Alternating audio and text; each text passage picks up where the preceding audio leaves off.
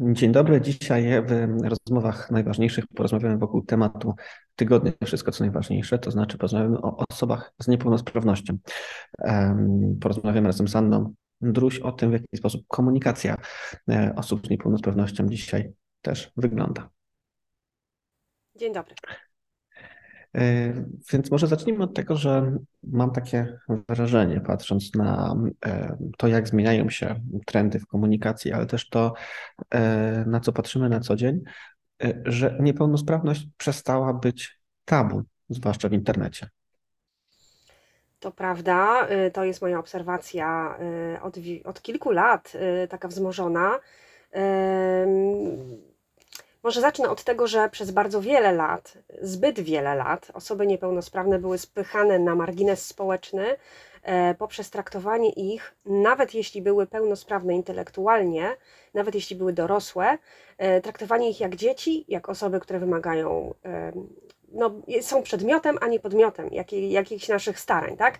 To bardzo ładnie widać e, na przykład w, w, takich sytuacjach, gdy e, osoba na wózku inwalidzkim, dorosła osoba, całkowicie sprawna intelektualnie, samodzielna, po prostu na wózku inwalidzkim, e, przechodzi w jakieś miejsce typu urząd z inną, towarzyszącą jej pełnosprawną osobą. I bardzo często zdarza się tak, że urzędnik zwraca się nie do osoby, do petenta na wózku, tylko do, do tego, któremu towarzyszy, do, myśląc, że to jakby jest opiekun, że ta osoba, nie wiem, nie jest, nie jest niesamodzielna. Y, na to uwagę zwracają y, bardzo często niepełnosprawni. I myślę, że to było od, funkcjonowało też w takim, y, w opinii publicznej, w sensie w mediach. I ten obraz z rzeczy zaczął moim zdaniem zmieniać się w momencie, gdy do gry wkroczyły media społecznościowe które nie polegają na tym, na, tym, na czym dotychczas polegały media, czyli że jest jakiś jeden nadawca z jakiejś ograniczonej grupy i odbiorca, czyli my, publiczność, tylko że publiczność tworzy swoje media, publiczność tworzy swój content i jakby pokazuje to, czym żyje. E, bardzo wiele osób I... zaczęło nagrywać. Mhm. Nie, wydaje mi się, że mm, pierwszą kwestią, której dotknęłaś, jeszcze powinniśmy trochę przy niej zatrzymać, to jest kwestia po pierwsze świadomości, po drugie rozpoznawalności, no i po trzecie języka. Bo zanim do narzędzi, też sam spotykam się często właśnie w urzędach czy w bankach, e, to, że zmienił się język, zmienił się język tego, w jaki sposób e, mówimy o niepełnosprawnościach różnorakich, nie tylko fizycznych, umysłowych, ale ogóle niepełnosprawnościach. Po drugie, e, te wszystkie wieloletnie kampanie, które w końcu mm, przez, przez Polskę przeszły przez 30 ostatnich lat przynajmniej, od bardzo podstawowych, to znaczy miejsc przyjaznych osobom niepełnosprawnym, w sensie technicznym, nawet podjazdów i tak dalej, aż po bardzo różne właśnie kwestie świadomościowe. E, w jaki sposób, oczywiście bardzo mocno polemicznie, natomiast w jaki sposób e, swój cel osiągnęły. Oczywiście mnóstwo jest do zrobienia, e, to wiemy, bo, bo, bo każdy z nas ma wśród znajomych czy przyjaciół osoby, które mają pewnie jakiś stopień niepełnosprawności, ale mam takie wrażenie, że ten poziom świadomości E, został znacznie powiększony. Yy, tak, yy, zgadzam się z tym. Rzeczywiście yy, myślę, że to nie, jest, nie dotyczy tylko Polski ten proces, ale, równie, ale całego świata zachodniego, bo oczywiście w krajach gorzej rozwiniętych myślę, że jest jeszcze więcej do zrobienia. Natomiast w świecie zachodnim y, oczywiście pewne bariery nadal pozostały. E, ale no, taki proces empatyzowania społeczności, w ogóle ogólnego społeczeństwa jest dość zaawansowany. Dotyczy, znaczy, zaczęto dostrzegać grupy osób, które wcześniej były spychane na margines z różnych powodów. Niepełnosprawni są jedną z tych grup no, inną grupą, jakby często stawianą nawet na równi trochę z nimi, są osoby LGBT, LGBT, prawda? Często w takim przekazie, e, powiedziałabym, liberalnym, e, jest to stawiane wręcz na równi, tak? Że dyskryminacja jednych i drugich jest jakąś taką pieśnią przeszłości, która powinna dawno przebrzmieć i powinien nastać świat równy dla wszystkich. Taki, taki jakby przekaz ja obserwuję. Mhm. No to jest bardzo ciekawe, bo mam nowe formy komunikacji, czy technologia, od czego jeszcze zaczęliśmy trochę e, wychodzić. E, no niewątpliwie temu sprzyja, natomiast to nie ma się co też e, rozwodzić, że jest tak pięknie, no bo tak pięknie nie jest. Wielokrotnie słyszymy no, to, o czym powiedziałaś, czy różne mm, inne przypadki tego, że osobom z niepełnosprawnościami, zwłaszcza ruchowymi, jest po prostu niesamowicie trudno mm, często dostać się do najprostszych, no i tu zdaje się pojawia mm, rola państwa, państwa jako takiego, które ma no, służyć swoim obywatelom w, na różne sposoby. I tutaj jeszcze poza formą komunikacji jest mnóstwo, mnóstwo zrobienia. O tym też pisać oczywiście będziemy. E, natomiast przechodząc do tej kwestii komunikacji, to jest e, bardzo ciekawa rzecz, bo ja mam takie e, odczucie, że jest niejako przekuta pewna bańka, bańka wstydu tego, że niepełnosprawność była czymś wstydliwym. Dzisiaj, patrząc na wiele profili w mediach społecznościowych, na TikTokach, Instagramach i różnych takich, okazuje się, że ta niepełnosprawność ma trochę inne zabarwienie. Ona już przestała być wstydliwa chyba. Przestała być wstydliwa. Pięknie to podsumował. Taki TikToker e, z Polski, Bartosz, e, który ma ksywkę Sun, Sunfluencer, chyba tak się to wymawia. E, on nie ma nóg, ma amputowane nogi pod kolanami, nie wiem czy go znasz. Przyznam, że nie znam, ale pewnie nadrobię używa protez, y, pod, pod kolanami ma dwie protezy e, i on, to jest jakby osoba, która zrobiła wielką karierę na TikToku, chyba nawet został modelem już, wiem, że on jakoś taką zrobił, zaczął robić karierę nie tylko w TikToku, na TikToku, ale y, w jego przekazie mnóstwo było mm, jakby zawartych takich, takich wątków, które poruszyłeś, między innymi trafiłam na filmik, w którym on mówi o tym, jak tam uczył się pływać, jak generalnie radził sobie na basenie e, i powiedział, że do tej pory, że jakby uwolnił swój umysł, uwolnił się dopiero wtedy, gdy, e, gdy przestał postrzegać swoją niepełnosprawność jako coś właśnie powód do wstydu oraz gdy zaakceptował to, że ludzie będą się nim interesować. Powiedział coś bardzo mądrego przy tej okazji, mianowicie, E, że to nie jest nic złego, że ludzie się interesują, że to jest normalne zjawisko ludzkiego mózgu, że my się po prostu interesujemy czymś, co jest troszeczkę odmienne, co jest dziwne, co jest nietypowe e, i tego nie przeskoczymy, nie ma co z tym walczyć, bo niestety takie trendy też są, żeby walczyć z tym, tak, gapieniem się i tak dalej. On jakby to mówi, że ja to zaakceptowałem, bo wiem, że to jest normalna sprawa, e, tylko chcę zacytować, bo wynotowałam sobie nawet z tego filmiku. E, skoro już się patrzą, to niech się patrzą na nas jak na gwiazdy. Mhm. Niesamowity myślisz, tytuł, że prawda? Media, myślisz, że media społecznościowe w jakiś sposób pomogły tą bankę przekuć?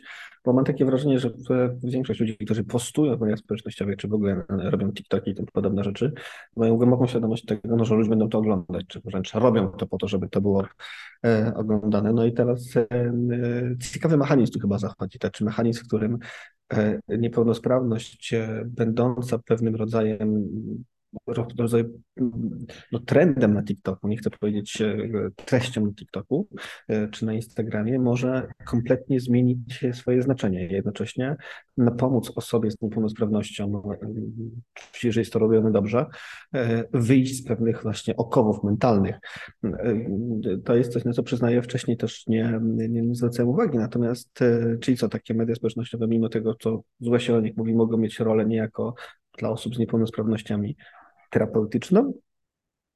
E, zdecydowanie. E, często oni sami nawet o tym mówią, że założy, założyli konto, żeby mierzyć się ze swoimi, nie wiem, e, ze swoim strachem, ze swoimi ograniczeniami, no bo nie oszukujmy się, nagrywać content przepraszam, że użyję tego słowa, no ale taki, takie słowo funkcjonuje, nagrywać treści na, do mediów społecznościowych, czy na YouTube'a, czy na TikToka, czy na Instagrama, to jest jednak spotkanie sam na sam ze swoim telefonem, tudzież z kamerą, prawda? To nie mamy publiczności, nie słyszymy, więc trochę łatwiej nam się otworzyć. Myślę, że taki mechanizm psychologiczny może tutaj działać. Nawet jeżeli mamy świadomość, że ten filmik obejrzał potem miliony czy tysiące, to jednak jest troszeczkę inaczej nagrywać do własnego, jakby mamy większą kontrolę, prawda, nad tym, niż na przykład gdy idziemy do telewizji albo gdy udzielamy wywiadu, gdzie jeszcze ktoś inny jest jakby pośrednikiem naszego przekazu. E, mhm. W momencie, gdy jesteśmy tylko my, jakby kontrolami, kontrolerami jedynymi tego, co nadajemy, e, to jest to jakby daje większe poczucie bezpieczeństwa i myślę, że wiele osób z różnymi nie, nie tylko niepełnosprawnościami, ale w ogóle traumami, jakby wykorzystuje media społecznościowe do tego, tego, żeby jakby sobie pomóc. Chciałabym tutaj poruszyć ciekawy przykład. Na TikToku ze dwa lata temu wyświetliła mi się w którymś tam momencie pani, która na TikToku postanowiła przeżywać żałobę swojego męża nie obśmiewajmy tego, nie, nie traktujmy tego tak od razu, jak to się nam kojarzy, że należy to potępić, potępić w czambu, bo ona nie robiła z tego żadnej hecy, ona po prostu pokazywała swój ból od takiej strony psychologicznej, widać było, że ona przerabia to. E, oczywiście były komentarze osób, które nie akceptowały takiego typu konta, mówiły, jeżeli płaczesz, jeżeli przeżywasz żałobę, to po prostu rób to samodzielnie w domu albo z terapeutą, ale nie, nie, nie dziel się z nami całym światem. A inni mówili, że znakomicie, że to robisz, bo my możemy Ci towarzyszyć. I widać było jakby, ja obserwowałam to konto przez jakiś czas, przez kilka miesięcy i widać było, że ta pani rzeczywiście przeżywała pewną przemianę jakby wewnętrzną dzięki temu, że w ogóle mówi ludziom o, o, o swoim doświadczeniu i tak dalej. Więc myślę, że, że, że, że dokładnie, że odpowiedź na Twoje pytanie brzmi tak.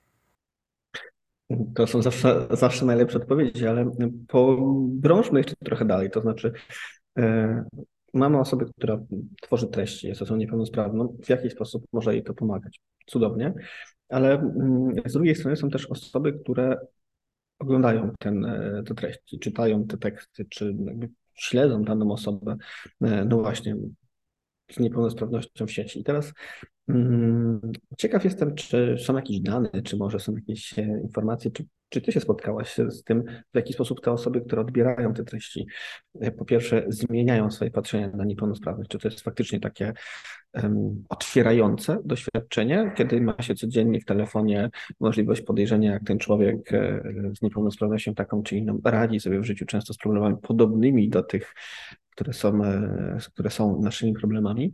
No, a z drugiej strony jestem też ciekaw e, takiego, to się ładnie nazywa, społecznego wpływu e, takich kont no właśnie na, na całą populację. To znaczy, czy istnienie, wyjście na tą cyfrową agorę ludzi z takimi czy innymi niepełnosprawnościami powoduje, że potem w życiu takim realnym jest im po prostu jakoś łatwiej też na ich problemy bardziej się uwagę zwraca.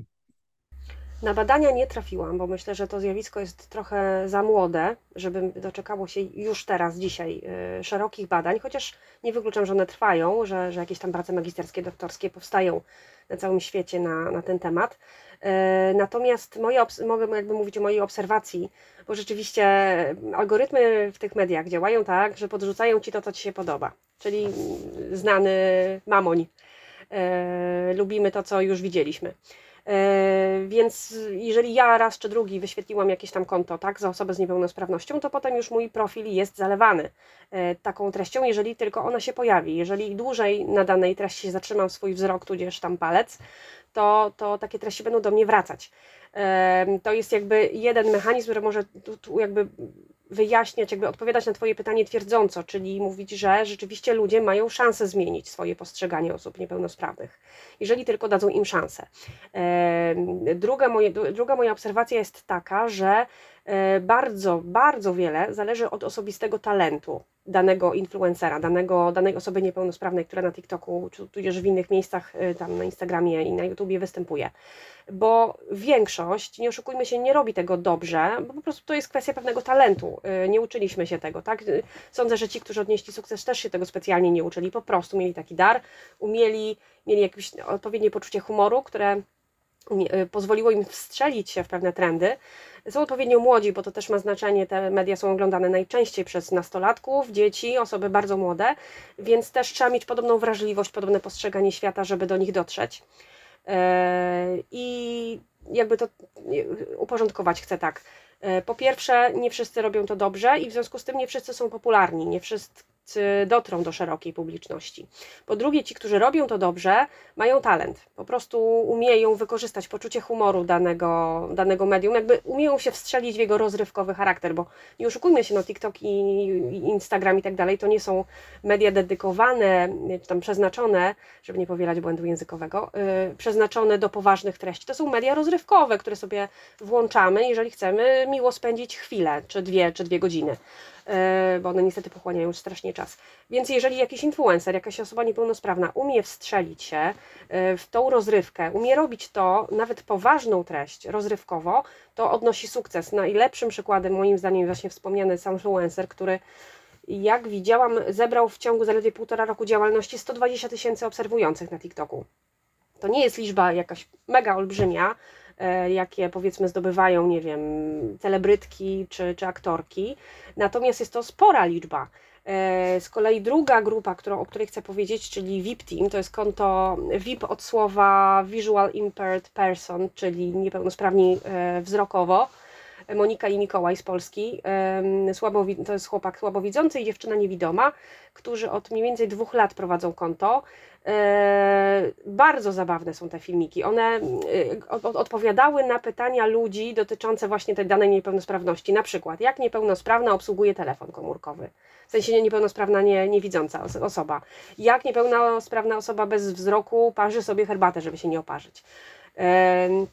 Jak gra w tenisa, jak, y, czy osoby niepełnosprawne mogą jeździć na rowerze, czy mogą prowadzić statek. To są takie pytania, które, no nie wiem, zadają dzieci, tak, ale też y, one powstają w przestrzeni publicznej, więc robiąc zabawne filmiki odpowiadające na nie, y, bo to nie były filmiki nagrane w sposób, że Monika czy Mikołaj siadają i odpowiadają, tylko oni po prostu scenki rodzajowe kręcili na ulicach, tudzież w różnych miejscach, więc one przyciągały naprawdę dużą publiczność i widziałam w komentarzach, że pewien rozwój tych widzów następuje, mhm. że już e, coraz mniej pojawia się głupich pytań. Mhm. E, jakichś takich zaczepnych, takich pokazujących jakieś uprzedzenia, tudzież stereotypy, że coraz więcej pytań jest takich naprawdę pogłębionych, już rzeczywiście docierających do istoty pewnego problemu, w którym ci, ci ludzie się mierzą. Myślę, że wciąż mamy problem z mm, niepełnosprawnością, na którą patrzymy wobec tego wszystkiego, bo oczywiście ten temat tygodnia mm, robimy po to, żeby e, zagłębić się faktycznie w, w, w tym, z czym też niepełnosprawni w Polsce się spotykają. Z jednej strony, z drugiej strony, no, żeby pokazać, że jednak da się to w jakiś sposób e, właśnie pomóc. I pytanie, które gdzieś chyba na koniec tej naszej rozmowy zapowiadającej to wydanie tygodnia się e, gdzieś, gdzieś znajduje. Natomiast są dwa chyba dwa pytania. Jedno jest takie, czy e, z tych pojedynczych kawałków układanki, z tych pojedynczych puzli w internecie się dziejących, da się potem ułożyć większą mozaikę, która ma faktycznie wpływ społeczny i na przykład różne kłopoty czy problemy, e, również relacyjne, społeczne z, osobami w niepełnosprawnościach e, różnych mogą być naprawione w ten sposób, czy rozwiązane te problemy. A druga rzecz, yy, chyba wciąż się pojawia takie pytanie, czy my wciąż yy, mamy, my jako, jako społeczeństwo, problem z niepełnosprawnością rozumianym w ten sposób yy, pejoratywny. Wydaje mi się, odpowiadając trochę na to drugie pytanie samemu, że na szczęście ta czułość, większa świadomość też dzięki mediom społecznościowym się zwiększa, ale wciąż jest jeszcze mnóstwo, mnóstwo do zrobienia. Yy, tak, powiem Ci, że miałam taką refleksję oglądając wideo, które kojarzy mi się troszkę z naszym dzisiejszym tematem. Yy, chciałam je przypomnieć, bo to jest coś, co, co warto sobie odświeżać co kilka lat. Yy, to jest wideo promujące paraolimpiadę w Rio 6 lat temu. Yy, miało tytuł yy, We are superhumans, jesteśmy super ludźmi. E, jakby wzięło w nim udział oczywiście paraolimpijscy zawodnicy, ale nie tylko. I treść tej piosenki, swingującej, przepięknie też muzycznie zrobionej, e, mówiła e, nie tylko o, o osobach z niepełnosprawnościami, ale mówiła o nas wszystkich. Bo myślę, że każdy, kto oglądał to wideo i widział, jak niepełnosprawna osoba, nie wiem, skacze na główkę, jak walczy w boksie, jak gra na kontrabasie, na gitarze elektrycznej itd., tak itd., tak uświadamiał sobie swoje własne ograniczenia, nawet jeżeli nie są to takie oczywiste ograniczenia, jak mają osoby nie wiem, bez nóg, yy, głusi, yy, osoby z niepełnosprawnością wzroku. Każdy z nas ma jakieś ograniczenia. Czy są to ograniczenia psychiczne, uwarunkowane nie wiem, jakimiś kompleksami, środowiskiem, z którego pochodzimy, problemami, z którymi mierzyliśmy się dawniej, ale też inne ograniczenia, każde, każde tak naprawdę, no myślę, że stawiają takie same bariery, jakie stoją przed osobami niepełnosprawnymi właśnie w taki sposób oczywisty E, myślę, że obserwowanie tego typu treści, właśnie nadają, które pokazują, jak osoby, które mają jeszcze trudniej niż my, radzą sobie, znaczy radzą, że po prostu normalnie żyją, że są normalnymi ludźmi, którzy mają normalne problemy, takie jak my, normalne, w sensie e, nie tylko te do, wynikające z ich, z ich niepełnosprawności, że generalnie mamy, mamy super moc Jesteśmy super ludźmi, ponieważ ludzie są tak zaprojektowani, że umieją dostosować się do każdych okoliczności, nawet najtrudniejszych, e, w których się znajdują. Y, czy, czy te wspomnienia z jakichś tragicznych y, historii z obozów koncentracyjnych z II wojny światowej i tak dalej, z jakichś gułagów, pokazują nam, że ludzie naprawdę w dramatycznych okolicznościach są w stanie sobie jakoś tam poradzić.